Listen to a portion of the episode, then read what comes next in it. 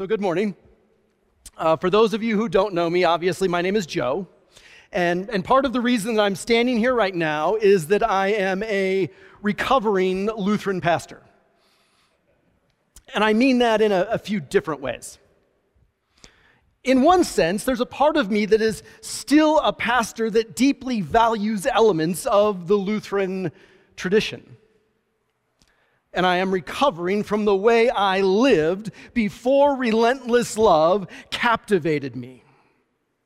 If you heard me preach my story here at the sanctuary a couple years ago, or came to my session on addiction and relentless love at our last conference, you know the details. If not, and you're curious, they are readily available online.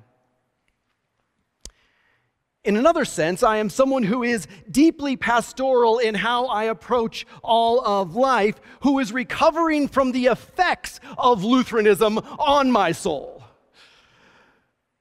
I would say that I grew up in a faith that amplified shame while dismissing guilt. But since God has invited me to a place where faith disempowers shame and invites guilt to be a teacher.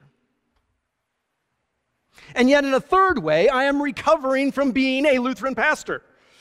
For years, I preached and taught from a place that I no longer agree with. I did this as a youth pastor, a church planter, and in a congregational setting. I'm learning to live a life of pastoral amends and remain hopeful that what I preach today might bring some healing to wounds that I created years ago. So there you have it three words recovering, Lutheran, pastor each with their own meaning, but in order to make sense of them in my life, you need to look at the in between. You need to understand the relationship to each other.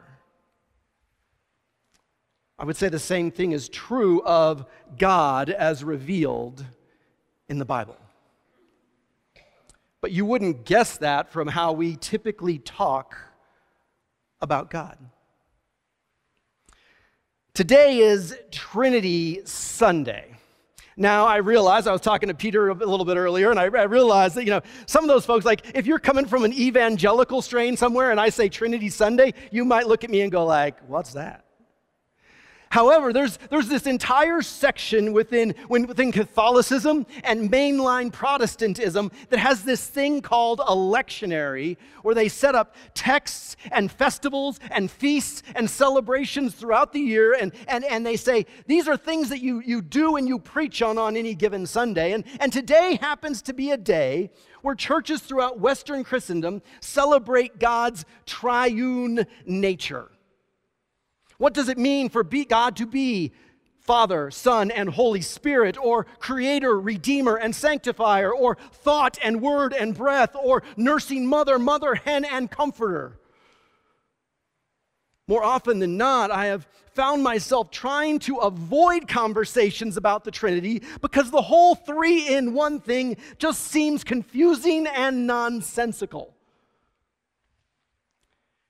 I feel a bit like the Enlightenment philosopher Immanuel Kant, who once said, Absolutely nothing worthwhile for the practical life can be made out of the doctrine of the Trinity, taken literally. But I don't think that's God's fault. Instead, I think the problem might be how we engage in our God talk. One of the more challenging books I read in seminary was Catherine LaCugna's God for Us, the Trinity and the Christian Life. If you don't want the heavy weighted academic version of that book, um, which LaCugna wrote, I would suggest that you pick up Richard Rohr's The Divine Dance. Lacunia opens saying there are two ways to engage in God talk. The first is talking about God. The second is telling God's story. You and I are most familiar with talking about God because talking about things is what we do in the Western world. But the Bible, the early church, and traditions stemming from Eastern Orthodoxy focus on telling God's story because that is what people in the Near East do. What do I mean? How is, is Greek or Hellenistic thought, which the Greeks pass on to the Romans and gave to the rest of the Western civilization, different from Semitic thought processes that shaped Judaism? This chart will offer a few differences. So if you notice that first one on the explanation of form versus the explanation of function, let me, let me offer you an example.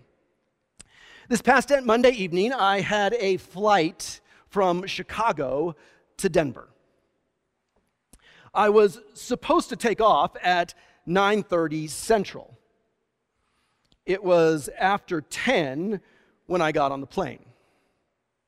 Turbulence tossed the plane around the sky on takeoff, and despite the captain's expectations, continued to mess with the plane throughout the flight.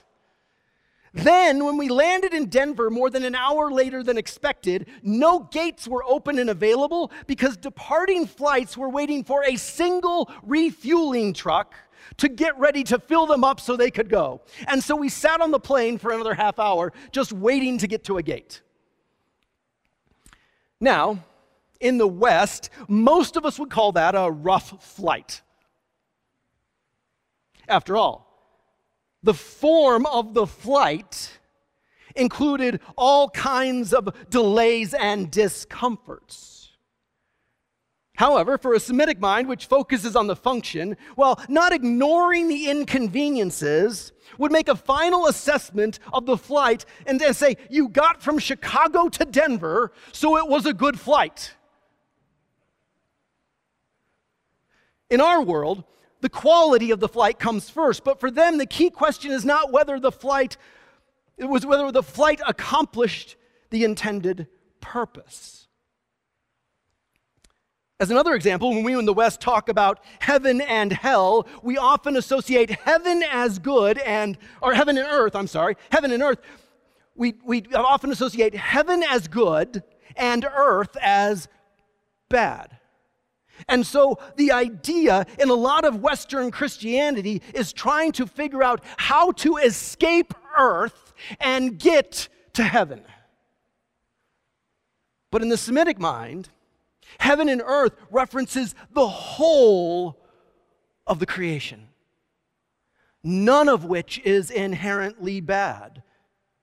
The problem is on earth is that we don't live under the rule and reign of God. So rather than escaping earth to get to heaven, the call is to bring heaven to earth by believing the gospel. That phrase, believing the gospel, brings us to yet another example. In the West, belief is about intellectual assent. But in the East, belief is about how faith shapes the way you live. A clear example of this that brings us back to the Trinity centers on what I remember most about Trinity Sunday growing up. It was the one Sunday of the church year when we would profess in unison all 745 words of the Athanasian Creed. For those of you who aren't familiar with the church history, let me offer a brief recap of Athanasius and the creed named after him. As Christianity expanded from the Semitic to the Hellenistic world, debates arose over how to talk about the persons of the Trinity. One of the most well known teachers of the day, a man named Arius, taught that Jesus was similar to God. But this caused problems because being similar to God does not mean being the same as God. So, at the Council of Nicaea in 325 AD, the central question was whether Jesus was homoousios, one substance with God, or homoiousios, similar substance with God. Athanasius, nicknamed the Black Dwarf, was the third century bishop in Alexandria who is credited as leading the one substance movement. His detailed articulation of Jesus, which he writes about in his book on the incarnation, played a central role in the conclusion that Jesus was homoousios with God. But why was substance, the substance of Jesus such a huge deal for the Western mind? Well, 300 years before Jesus, a Greek philosopher named Aristotle lived and died. And he taught that there were 10 different qualities to a thing. Eight of those have English equivalents. We're going to pop up a little courtesy of Michael Hanna Designs. The eight English equivalent qualities. And you'll notice that two of those in there are kind, what is a thing, and relation. How does it relate to other things? Now, for Aristotle, kind, what is a thing, what is its substance, was the most important quality about a thing. So if you want to believe the gospel, then you better correctly understand the substance of Jesus. So that is what the vast majority of the Athanasian Creed centers on. And you can see it is quite the creed. In just a moment, it's coming. There we go. Yes, we used to stand up on Trinity Sunday and say this word for word the whole way through. As you can sort of see here, it begins Whoever wants to be saved should above all cling to the Catholic faith. Whoever does not guard it whole and inviolable will doubtlessly perish eternally. Heartwarming, isn't it?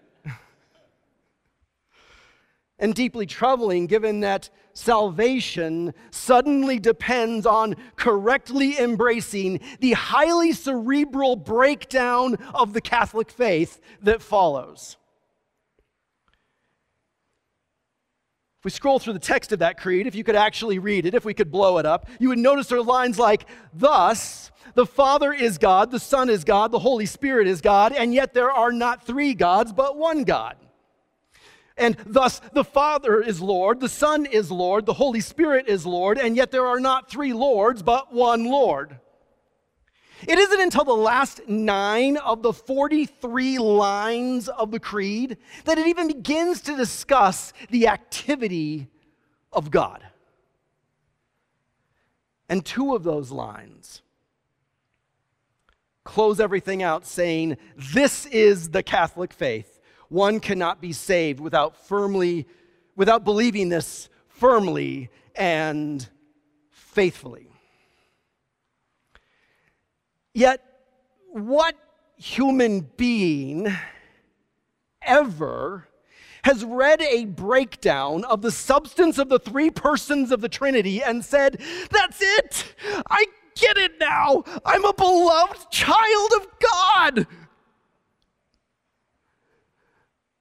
In fact, I'm guessing more than one of you right now is bored out of your mind as I try to lay out why the way we talk about the Trinity bores us out of our minds. And all these debates didn't end at Nicaea. Instead, it set the stage for hundreds of years of talking about God. Nicaea fueled the kinds of conversations that led to diagrams like this one. Oh, not that one. Should be the, the blocky one, the, the hand sketch. There we go. That's the one. So we have the Father is not the Son, and is not the Holy Spirit, and is not the Father, but they all. And defending the Blessed Trinity. Now, I'm glad that the, the creator of this, this image is out to defend the sacred Trinity. But a huge part of me has to think so what? No wonder talk about the Trinity on Trinity Sunday, D A Y, quickly becomes, becomes a Trinity Sundays, D A Z E. I mean, even if we tried to make this more entertaining, if I said, let's, let's get into the, the, the human and divine natures of Jesus, and, and I'm going to bring Peter up here, and we're going to step into a steel cage and have a wrestling match to determine once and for all whether the genus maiestaticum is reciprocal or not which would allow us to make a final determination as to whether the, the bread and wine is, as Calvin says, merely a symbol of the body and blood of Jesus, or as Luther says, the real presence in, with, and under the bread and wine. And yet, once again, it might be more entertaining but nobody, anytime, anywhere, has ever had their eyes open to the relentless love of God through a steel cage match or over the genus maiestaticum, whether it is reciprocal or not. So, how can we actually preach the Trinity? When I say that, I mean, how do we talk about the Trinity in a way that doesn't feel like some strange newfangled math where three are really one, or we get into hyper detailed discussions about heady concepts that are, that are not irrelevant, but do nothing to bring us to a place where we're consumed by divine love? This is where Catherine LaCugna points east and tells us to stop talking about God and start telling God's story. It is also where Richard Rohr invites us to stop starting with the one and explaining how they are three, and instead begin with the three and unpack how they are one. And when we do this, our picture of the Trinity changes from something like this to something like that. On the left, you have God the Father. But Father here is not a reference to maleness, as if God, who, is, who self describes in Genesis 1 as both male and female, is now suddenly limited to only the masculine. Moreover, it isn't about biology, as the Son is co eternal with the Father. Rather, this is entirely about a relationship dynamic between a parent and a child. But what does that dynamic look like? Four and a half years ago, my kiddo came home with a flyer for a school sponsored ski day which included a lesson for beginners. My kid knew dad used to love to ski and wanted to be a part of something that mattered to me and expressed a desire to go. But when I picked him up at the end of a day on the slopes, tears were flowing. It had been a miserable day filled with falling and not a lot of fun. But through the tears of frustration came the words, I want to go again. Then they made it clear that next time things would be different.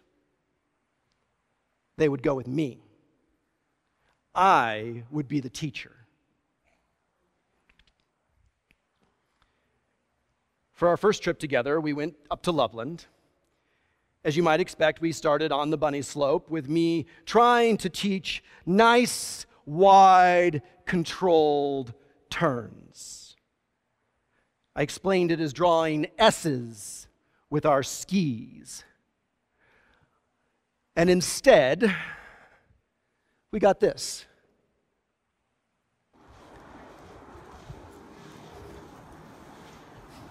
Nice big S's.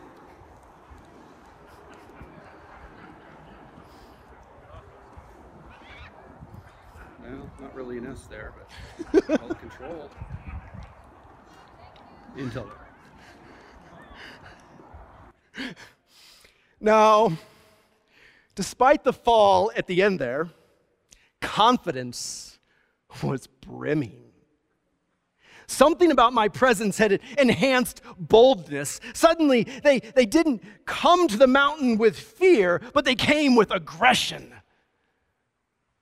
So we went up higher on the mountain and prepared to take a long green run down to the bottom. But steeper slopes proved far more daunting.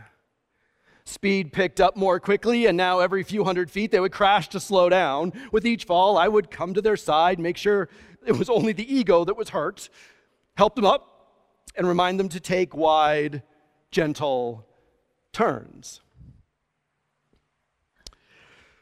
We repeated the process all the way to the bottom of the mountain. By the time we got there, there was nothing left but tears and frustration, so I suggested we break for lunch. There's something about a cup of hot chocolate that makes everything better. Except maybe in here today. After getting some food and allowing the emotions to cool, I asked, What do you think went wrong? After a pause, I didn't have control. So, how do you get control? I make S's. Exactly. Want to try again? I don't remember if they even took time to answer, but on went the helmet and we were heading back outside. After one trip down the bunny slope, we returned to the top of the mountain and this happened. See ya.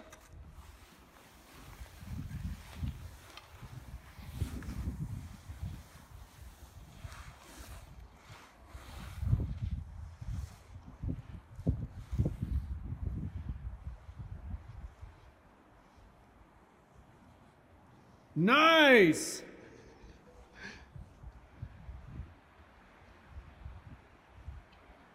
Great job, champ! Now, I am by no means an expert ski instructor, but I do bring something to the table that no professional ever could.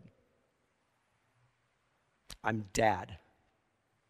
And when I live into the fullness of that relationship, when I embody the idea of fatherhood, it creates a sense of security and confidence for the child to step into a challenge. It stirs a desire on the part of the child to do well, to push themselves to achieve something they might not otherwise accomplish. It also means that I'm there to provide encouragement and comfort in the midst of struggle to accomplish the task at hand. Finally, there's an overwhelming joy on my part as I see them give their best effort, whatever the result. That is fathering as relationship. And so we go back to our picture of the Trinity. We can see the Father in gold looking at the Son in blue in absolute adoration. You can see the pride in those eyes. The son turns, gazes back to the father from a place of, of confidence and comfort and security, certain that he will make the father proud as he embraces his mission to reveal eternal love and adoration that exists within God from before the foundation of the world. Yes, the task is daunting. Christ, the Christ will spend 33 years on earth. There will be temptation and persecution. Friends will be made and then lost. There will be rejection, isolation, misunderstanding, and ultimately crucifixion. No wonder Jesus often went off to pray and just spend time before the Father's adoring gaze admiring this relational dynamic between the Father and the Son and completing the Trinitarian circle is the Spirit, celebrating and participating in the love and adoration. And then, from before the foundations of the world, as the three dwell together in this perfect love, for one another. From before time begins, something starts to happen. Between, the energy between them takes form, and the creation itself starts coming into being. But the first thing to appear is not heaven and earth, but wisdom. In Proverbs chapter 8, wisdom talks and tells us about her arrival on the scene. She tells her origin story. Listen to some of what she has to say. Ages ago, I was set up at the first, before the beginning of the earth. When there were no depths, I was brought forth. When there were no springs abounding with water. Before the mountains had been shaped. Before the hills, I was brought forth. What does divine love manifest? Wisdom, the undergirding order of all creation. This simple reality should radically reshape how we think about the entire book of Proverbs. If you're unfamiliar with Proverbs, it's one of five books that forms the wisdom literature in the Jewish Bible. Like Song of Solomon's and Ecclesiastes, it is attributed to King Solomon, who is the Bible I describes as the wisest man who ever lived. In it, Solomon teaches his son about two ways you can approach life. Each is given a female archetype. One involves the folly of following the seductress, and the other is the pursuit of Lady Wisdom. The question the child has to answer throughout his life is which one he will pursue. But that is not just a question that Solomon and his son faced, nor is it a question only for men. Every human has to make the choice between folly and wisdom. At some level, that sounds easy. But folly is crafty, often appearing as a wolf in sheep's clothing. It comes across as pleasurable, thoughtful. Folly feeds the ego. And who wouldn't want that? I don't know about you, but growing up, Proverbs was pitched to me as a book about doing right and avoiding wrong. In fact, I was told that there were 31 chapters in Proverbs, one for each day of the month. So if I read a chapter a day, I would consistently enforce the things I should do and remind myself of the things to avoid, and in the process, learn to live a life that was pleasing to God. Obeying Proverbs was pitched as the path to a good life, which sounds rather pleasurable, thoughtful, and if you do it well, definitely feeds the ego. Do you see how tricky folly really is? Divine wisdom does not begin with external behaviors. She's born out of divine love. She's born from living in God's in between and is captivated and caught up in the Trinitarian belovedness. Wisdom continues to talk about her arrival in the creation in verses 27 to 29. Here we have the establishment of the heavens, a circle drawn on the face of the deep, a firmament above the skies. The limit of the sea is set, the foundation of the earth is established. Notice all of this is about creating a place that is safe and secure. It's a place designed to give those who wander in it confidence and comfort that someone is watching over them and caring for them. I remember hearing about a research project years ago involving parks near busy streets.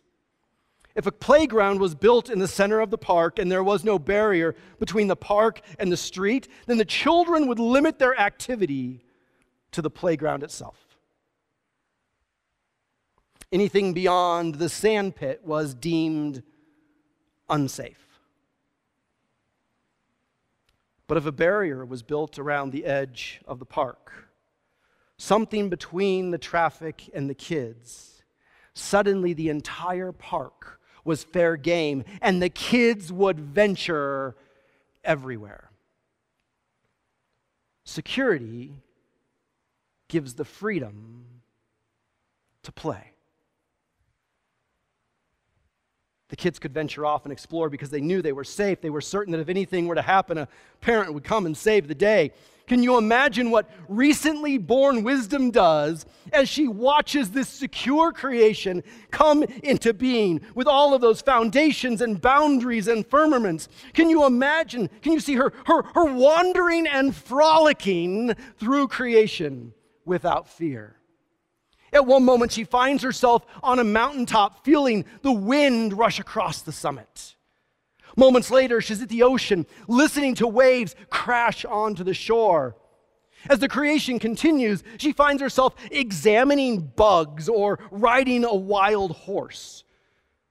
The point is, is that she delights in all of it and feels free to explore all of it, knowing that whatever happens, if she ever finds herself uncertain, she can simply stop, step back into God's in between, and once again lose herself in divine love.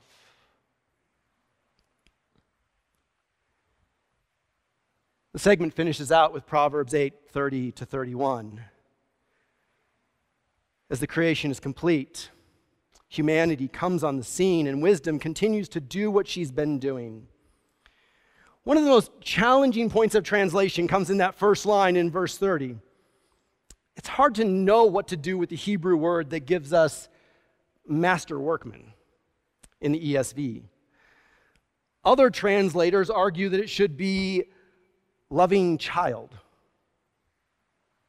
Perhaps the best argument given how this collection of verses flows from before the creation to the creative act to after the creation, is faithful companion. So wisdom continues to find herself caught up in the adoration between the members of the Trinity, but she also rejoices in humanity, and her life is such bliss that she wants nothing more than for you and I to participate in the divine love that gave birth to her.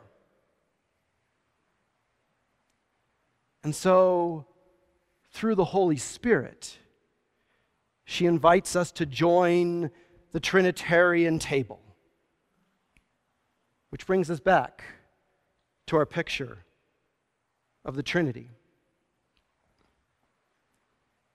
You notice the eyes of the third person of the Trinity, the Holy Spirit on the right in green.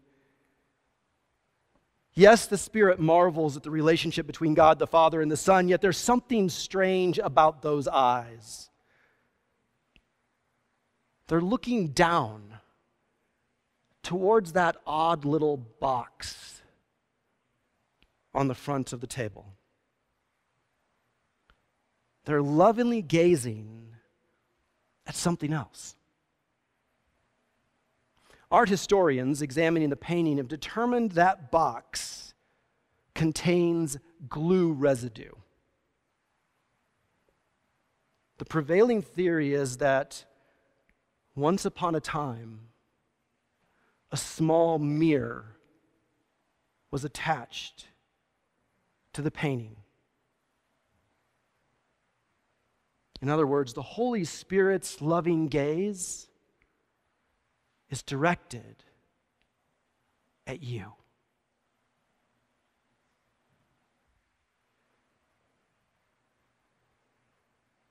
And the Holy Spirit invites you to the table so that you too can be part of the mutual adoration and love, so wisdom can be birthed in you as well. Suddenly, faith is not about being able to explain that the Father is God, the Son is God, and the Holy Spirit is God, and yet there are not three gods but one God. Rather, faith is about participating in the personal life of God.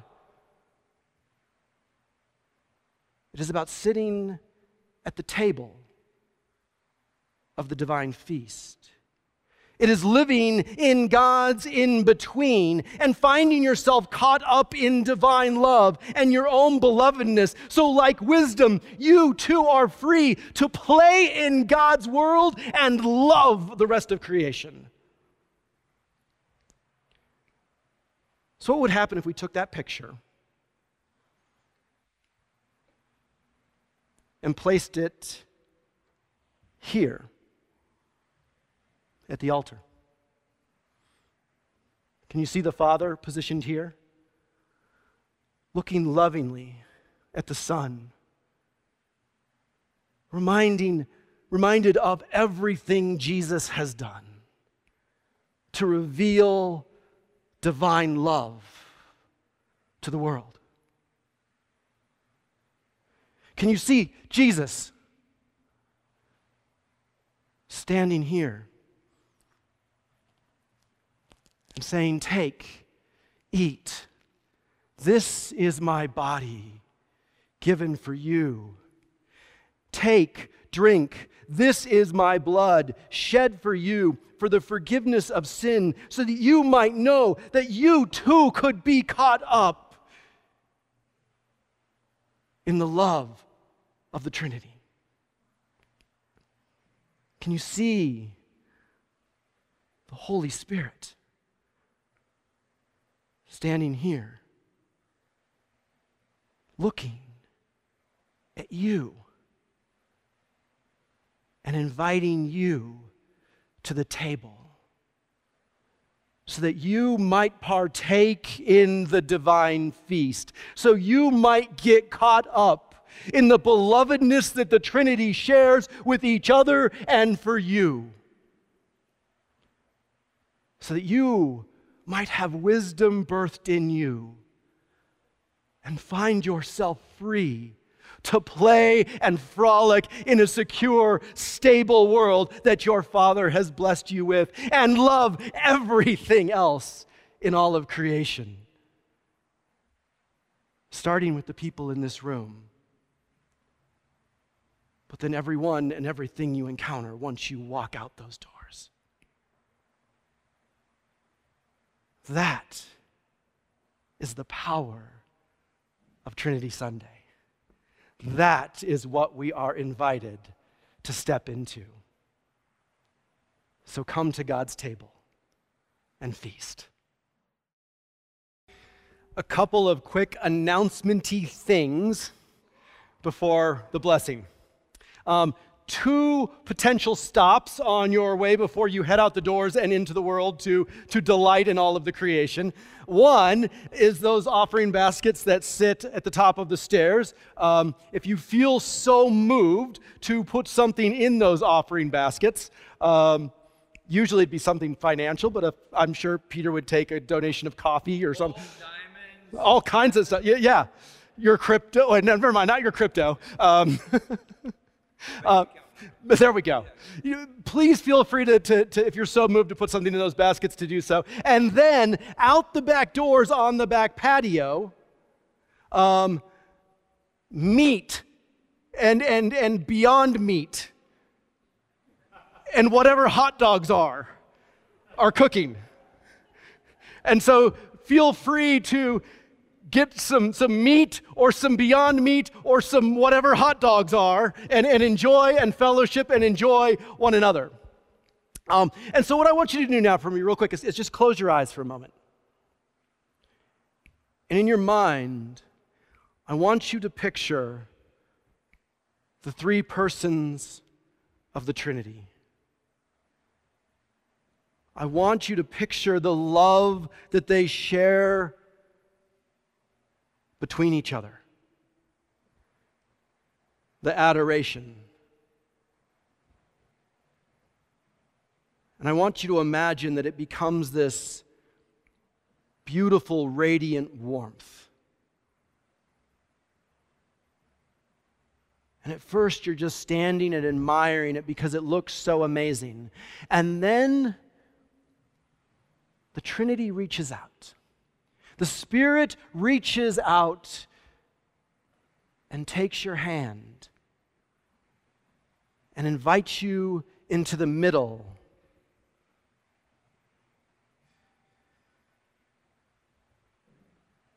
Do you feel the love?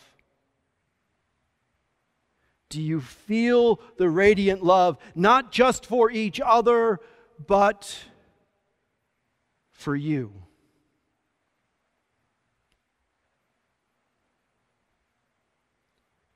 You are welcome at the divine table. You are so relentlessly beloved.